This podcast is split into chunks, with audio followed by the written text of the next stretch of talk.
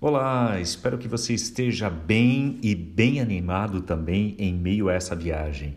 Capítulo 17 de Atos, estamos exatamente no meio da viagem missionária melhor dizendo, a segunda viagem missionária de Paulo, acompanhado de Silas, que uma vez, capítulo 16, que se retiram de Filipos e tudo aquilo que aconteceu a partir da prisão, terremoto, liberdade, conversão do carcereiro, agora eles estão em Tessalônica, região da Grécia. E em Tessalônica, o ponto de contato. Isso é muito interessante. Quando você quer compartilhar a sua fé com alguém, você precisa aprender qual é o ponto de contato. O ponto de contato mais comum de Paulo é buscar a sinagoga, é buscar aqueles que são tementes a Deus, os judeus, e lhes apresentar a partir da sua fé a Cristo Jesus. No versículo 3, eles colocam as profecias e provam a partir delas que era necessário o Cristo sofrer e ressuscitar dos mortos. Esse Jesus de que lhes falo é o Cristo, ele é o prometido, ele é o ungido. Seja como for, Paulo nos ensina que é necessário achar um ponto de contato. Você talvez já se questionou como compartilhar a sua fé com algum colega, com algum amigo, com algum familiar que não é, tem a sua vida rendida a Jesus como o Cristo, como o prometido de Deus, em quem todas as promessas já se cumpriram. Podemos aprender com os relatos das viagens missionárias que Paulo fazia contato primeiro com aquilo que lhe era familiar e familiar com a pessoa também. E é interessante que, mesmo não sendo aceito por uma parte dos judeus de Tessalônica, alguns creem. Alguns creem.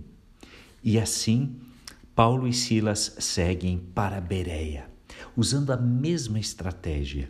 E em Bereia nós temos um exemplo de judeus que serve para nós cristãos. Os de Bereia, é dito, versículo 11, tinham a mente mais aberta que os de Tessalônica e ouviram a mensagem de Paulo com grande interesse. Olha que bacana, esse pessoal não estava fechado no seu horizonte. Eles estavam abertos para ouvir, mas também não aceitavam qualquer coisa, não eles eles examinavam a escritura para ver se Paulo e Silas ensinavam a verdade. Como ponto de contato era a fé judaica, eles examinavam os textos do Antigo Testamento. Eles ainda não eram cristãos, mas estavam examinando. E a partir disto, deste examinar a Escritura, é que a fé foi desperta em meio aos cristãos de Bereia.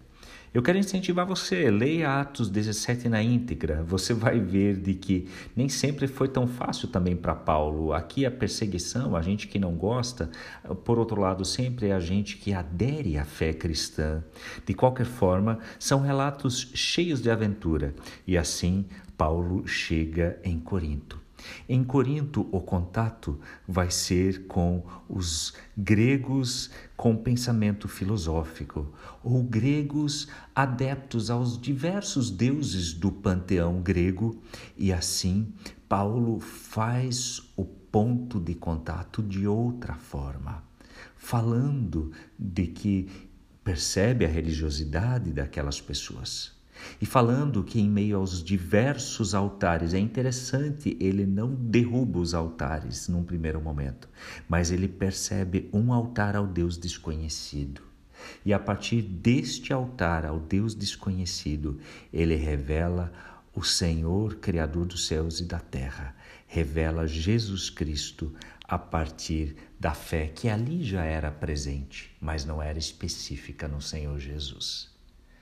Deixe-se guiar pelo Espírito Santo, mas pesquise, conheça melhor, interesse-se pela pessoa com quem você quer compartilhar o Evangelho e busque assim um ponto de contato no compartilhar Jesus Cristo como único e exclusivo Senhor que nos conecta com Deus.